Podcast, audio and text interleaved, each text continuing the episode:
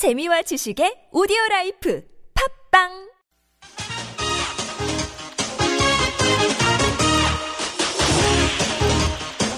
열린 아침 김만흠입니다. 3부 시작합니다. 열린 인터뷰 두 번째 시간인데요. 주한미군 사드 배치 결정에 후폭풍이 만만치 않습니다. 중국과 러시아가 강하게 반발하면서 동북아에 신냉전 시대가 도래했다는 우려도 나오고 있는데요. 그제 께 북한이 쏘아 올린 잠수함 발사 탄도미사일, 즉 SLBM을 사드가 요격할 수 있는지도 새로운 쟁점이 되고 있습니다. 오늘 이 문제 여러분과 함께 생각해 볼 텐데요. 사드 배치 결정에 대한 다양한 의견 50원 유료 문자 샵 0951로 보내주시기 바랍니다. 국회 국방위원회에서 활동하면서 정의당 외교안보본부장을 맡고 있는 분이죠. 김종대 의원과 함께 사드 배치 문제를 둘러싼 쟁점들 좀 더 자세히 짚어보겠습니다. 안녕하십니까? 예, 안녕하세요. 예. 그 지난 6월 초 싱가포르 아시아 안보위에서 한민구 장관이 사드 배치를 좀 기정사실화하는 그런 발언을 하기도 했습니다만은 이렇게 급격하게 사드 배치 결정이 된 겁니다. 그 네. 결정된 배경 뭐로 보십니까? 아, 저는 이게 국방부 차원에서 과연 결정했을까 의문시되는 것이 예. 7월 5일 날 대정부 질문에서까지 한민구 국방장관은 정말 아무것도 결정된 게 없다. 그 실무 검토 중인데 그 검토 결과를 나도 아직 보고를 못 받았다 이랬거든요. 예. 그런데 그 불과 이틀 후인 7월 7일 날 사실상 결정이 되고 7월 8일 날 발표했어요. 예. 그럼 그 중간에 무슨 변수가 있었는가를 추적을 해보니까 7월 7일 날 청와대 서별관에서 국가안전보장회의 NSC 상임위가 열렸습니다. 예. 그러니까 이것은 어, NSC에서 결정됐다고 보는 것이 합리적이고 결국은 국방부가 아닌 어, 청와대가 개입을 해서 이 사드 배치 결정을 전격적으로 밀어붙이는 양상으로 전개되지 않았는가 생각이 됩니다. 아, 5일까지만 해도 국회에서 한민구 장관이 실무 작업 진행 중이고 거기에 대한 보고를 아직 받지 못한 상태다라고 했는데 이틀 만에 전격 결정이 됐군요. 그러면은요. 어, 물론 그 전부터 계속 결정이 되고 내부적으로 검토를 마친 상태였는데 장관이 국회 와가지고 어, 논란을 피하려고 그 어, 잘못된 말하자면 뭐 위증에 가까운 발언을 했을 수도 있어요. 예. 뭐 검토를 해놓고도 사실 검토가 덜 끝났다 이렇게 얘기하는 걸 수도 있다고 봅니다만은 어쨌든 어느 쪽이든 문제가 되는 것이죠. 예.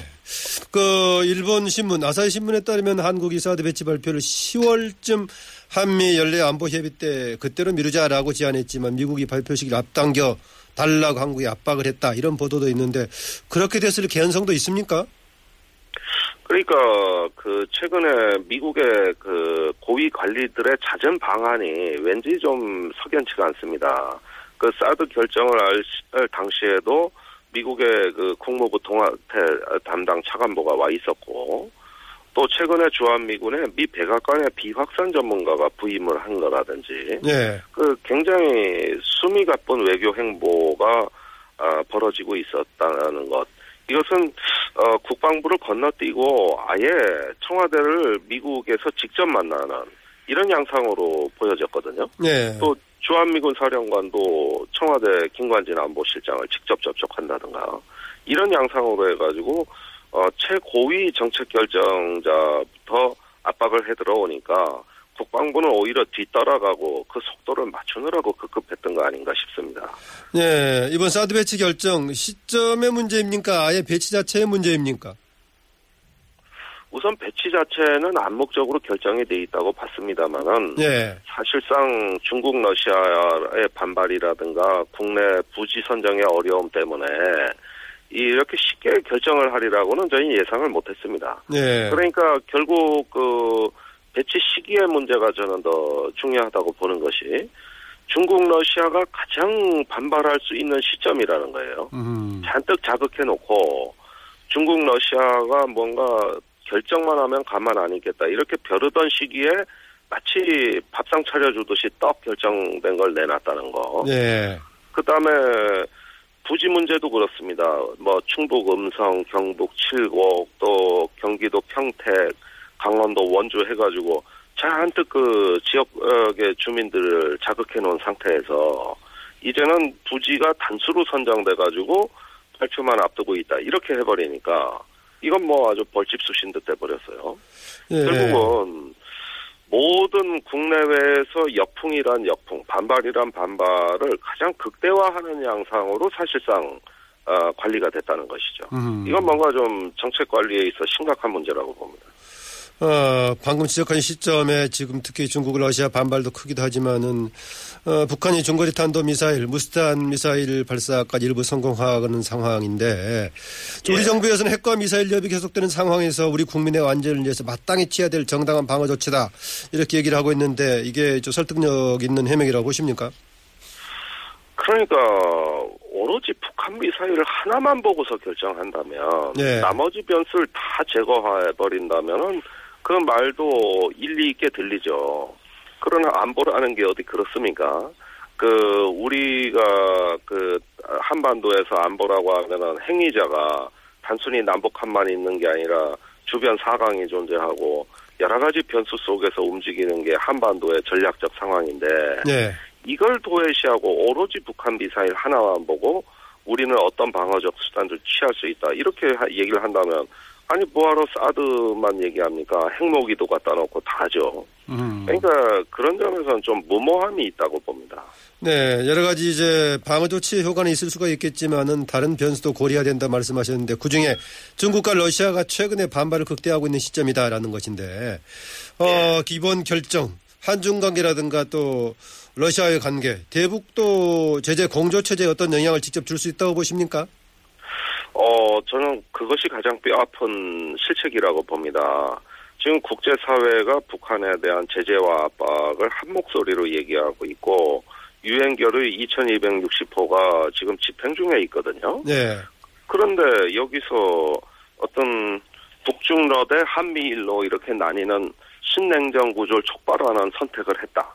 이것이 사드 배치라고 한다면 이것은 이제 국제 제재하던 건 온데간데 없어지고 어 미중 간의 이제 great game 즉 강대국 정치의 양상으로 변화된다는 겁니다. 네, 그렇다면 최대 수혜자가 누구냐 이것으로 이익을 보는 건 저는 당연히 북한이라고 봐요. 음, 북한은 그러지 않아도 국제적 고립을 탈피할 경로를 못 찾고 있었는데 이렇게 국제 정체에 다른 변수가 생기고 냉전적인 양상으로 된다면 중국, 러시아가 북한에 대한 전략적 가치를 재발견할 거 아닙니까? 예, 그리고 거기에 편승해서 어떤 미국의 또 국제사회로부터의 압박의 고리를 돌파해버릴 수 있는 실마리를 북한은 찾게 됐다. 예, 이게 그 결국은 북한의 핵 문제를 푸는 데 있어서 얼마나 더 큰 어려움으로 다가올 것이냐.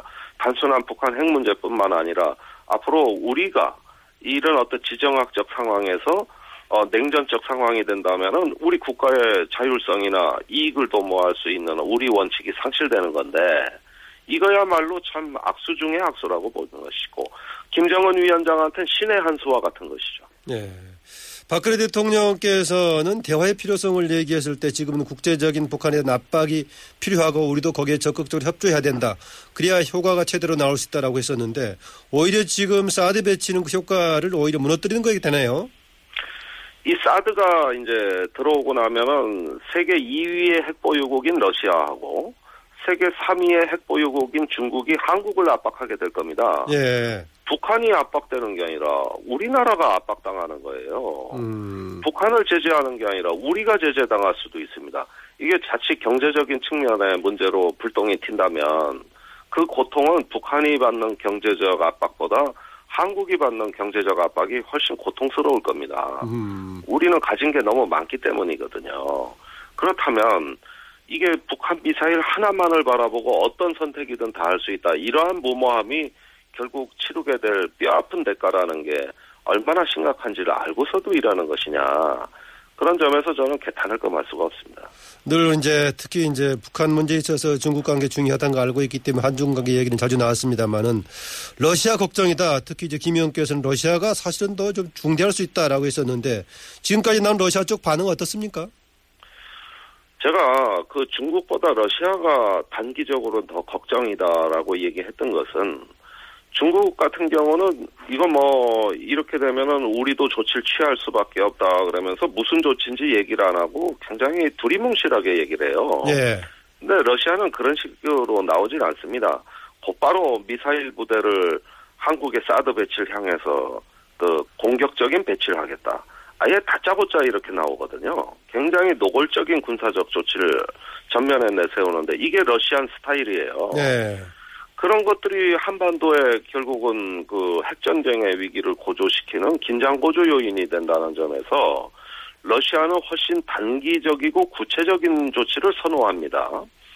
이런 게 저로서는 더 어, 중국보다는 더 현실적이고 직접적인 어떤 그 위기로 다가올 가능성이 있다. 이걸 우려했던 건데 어, 마침 러시아가 그렇게 나왔습니다. 네. 동북아로 미사일 부대를 이동시키겠다는 거거든요. 음. 그러니까 이런 어떤 러시아의 군사적 압박, 거기에 중국이 갖고 있는 또 경제적 레버리지가 강하지 않습니까? 음. 그 각종 어떤 사회 경제적인 한국에 대한 차별적 조치 또는 앞으로 대륙붕에서 그 한중 간의 경계선 획정에도 어려움을 줄 것이고 또 서해에서 중국 어선 문제, 불법 조업 문제를 해결하는 데서도 악영향을 미칠 것이고 또는 이어도 영유권 문제가 불거질 가능성도 있고 이런 다방면에서의 그 불이익들이 어, 언제라고 할 것도 없이 서서히 나타난다는 점에서는 또 중국의 문제가 있는 것이죠. 네. 이런 문제들에 대해서 정부 내부에서 충분히 알고 있고 또 고려하지 않았을까요? 저는 미국이 우리 정부를 압박할 때 중국 러시아의 반발을 너무 걱정하지 마라. 우리가 있지 않느냐. 또 미국이 직접 중국 러시아를 부지런히 접촉하고 있다. 이런 긍정적인 신호를 우리 정부에 미국이 주고 네. 그러면서 사드 배치에도 별 문제가 없다. 오히려 지금이 한미 동맹 차원에서 배치를 적극적으로 고려해 달라. 이런 류의 어떤 그 어, 압박 내지 설득이 있었다고 봅니다. 네, 알겠습니다. 그 북한이 이제 그저께 SLBM 즉 잠수함 탄도 미사일을 발사하면서 사드가 과연 이것까지도 막을 수 있는지 쟁점이 되고 있는데 한민구 장관은 동해안 동북 쪽에서 날아온 SLBM은 요격할 수 있다 이렇게 발언을 했는데 어느 특정한 것만 지금 요격할 수 있다 그런 얘기입니까? 아, 그러니까 그 가정 자체가 매우 비합리적인데, 어, SLBM, 즉 잠수함이란 게 뭐냐. 잠수함을 개발한 이유는 일종의 자객이에요, 자객. 그러겠죠. 그, 예, 상대방이 모르게 은밀하게 후방 쪽으로 침투해가지고, 어, 저, 타격할 수 있다는 점에서 잠수함이란 무기에 탁월함이 있는 거거든요. 네. 근데 어제 한민구 장관이 한 발언에 나와가지고 한 발언은 뭐냐면 어, 잠수함이 우리나라 동북 방향, 즉 북한이 미사일을 지상에서 발사하는 것과 유사하게 우리나라 전방에서 한국을 향해 발사할 경우 이럴 경우에 요격에 도움이 된다 이겁니다. 네. 그런데 그 가정 자체가 비현실적이라는 거예요. 잠수함은 은밀하게 후방에서 발사하려고 만든 무기인데 왜 노출되기 쉽게 사드 요격 체계에 부합되게 발사할 이유가 없고 네. 그걸 그런 과정을 통해 사드가 도움이 된다 그러면 이거는 뭐 노골적인 사드 띄우기를 위해서 만드는 그냥 들이댄 하나의 명분에 불과하다고 보는 거지. 아니 무슨 사드가 잠수함 미사일을 잡습니까? 이 말도 안 되는 소리를 하게 되면은 네. 참 이게 얼마나 황당한 얘기인가 하는 거는 조금만 군사적 상식이 있는 사람이면 알 수 있죠. 네. 지금 정의당 국민의당에서는 사드 배치 관련해서 국회 비준이 필요하다라고 얘기하고 있는데 한민구 장관은 주한 미군의 무기 체계 배치는 그동안의 한미 상위 방위 조약에 따라서 이루어졌다. 그래서 이번도 동의 받을 사안 아니다라고 얘기하고 있어요. 글쎄 뭐 우리 그 군사 정책이라는 게 얼마나 그 법치주의 영역에서 벗어나 있는가는 이게 특수한 영역으로 돼 있는가 하는 점이 또 실감이 나는 건데 네. 과거에 미국이 핵무기를 배치할 때도 아무런 동의 받지 않았습니다. 그런데 보십시오. 이게 헌법 60조에 국가 안전 보장에 중대한 영향을 미치고 주권에 영향을 미치는 조약에 관해서 국회 동의 받아야 된다고 돼 있거든요. 네. 그러면은 지금까지 그렇게 중요한 군사 정책을 조약이나 협정에 의하지 않고 정부의 재량권으로 해왔기 때문에 동의를 안 받은 건데 헌법은 이런 중대한 조치는 조약이나 협정을 맺어서 국회 도야, 동의를 받아라 이렇게 얘기하는 거거든요. 네. 그런 점에서 마땅히 이 정도가 됐다면 조약은 아니라 할지라도 조약에 준하는 이런 정도의 국민 동의 절차는 있어야 되겠다. 이게 저희 야당의 입장입니다. 네. 보니까 어, 제1야당인 더불어민주당은 상당히 신중한 입장 또는 소극적인 입장을 보이고 있고 국민의당 안철수 전 대표는 이 사드 문제 국민투표에 붙이자라고 얘기하고 있는데 어느 쪽 방향이 조금 더 바람, 타당한 바람직한 방향이라고 보십니까? 우선 민주당, 더민주당의 반응은 너무 실망스럽습니다. 예. 이게 어, 민주당 쪽 얘기는 뭐냐면 실익이 되는 사드 배치라면 반대하지 않겠다. 다소 복잡하고 미묘한 어법을 구사하고 있어요. 예. 그런데 이게 지금 실익을 따지기에 앞서서 그 어, 우리한테 손해를 가져다 줄 수 있는 부분이 너무 치명적이기 때문에 예. 사드의 효용은 인정한다 하더라도 이렇게 결정하면 안 된다. 이거는 절대 안 된다는 게 우리 지- 정의당 생각이거든요. 예. 그런데 이렇게 불을 보듯 뻔한 어떤 그 전략적인 그 실라, 시, 저 손해가 있는데도 불구하고 하나마나한 얘기를 한다 하면서 찬성도 아니고 반대도 아닌 애매모호한 태도를 취한다는 거는 이 수권을 바라보는 제1야당답지 못한 무책임한 태도라고 봅니다. 국민투표는 어떻습니까? 근데 국민투표는 국회 동의 절차가 없기 때문에 국민투표를 하자는 거고 이건 안철수 대표 주장이거든요. 예, 예. 그런데 일단 국, 국회라는 대의기관에서 충분히 협의하고 동의하는 절차를 만든다고 하면 국민투표는 필요가 없죠. 예, 그러겠네요. 그래서 다짜고짜 국민투표로 간다는 건 중간 과정 하나를 건너뛰는 거기 때문에 예. 다소 무리한 발상이라고 봅니다만 만약에 국회 동의가 어렵다면 그거라도 해야죠. 예. 국민투표라도 당연히 해야 되는 것이죠. 예, 좀더 다뤄볼 쟁점이 많이 남아있긴 합니다만 시간상 오늘 여기서 마쳐야 할 것 같습니다. 오늘 말씀 감사합니다. 네, 고맙습니다. 네, 지금까지 국회 국방위원회 소속 정의당 김종대 의원이었습니다.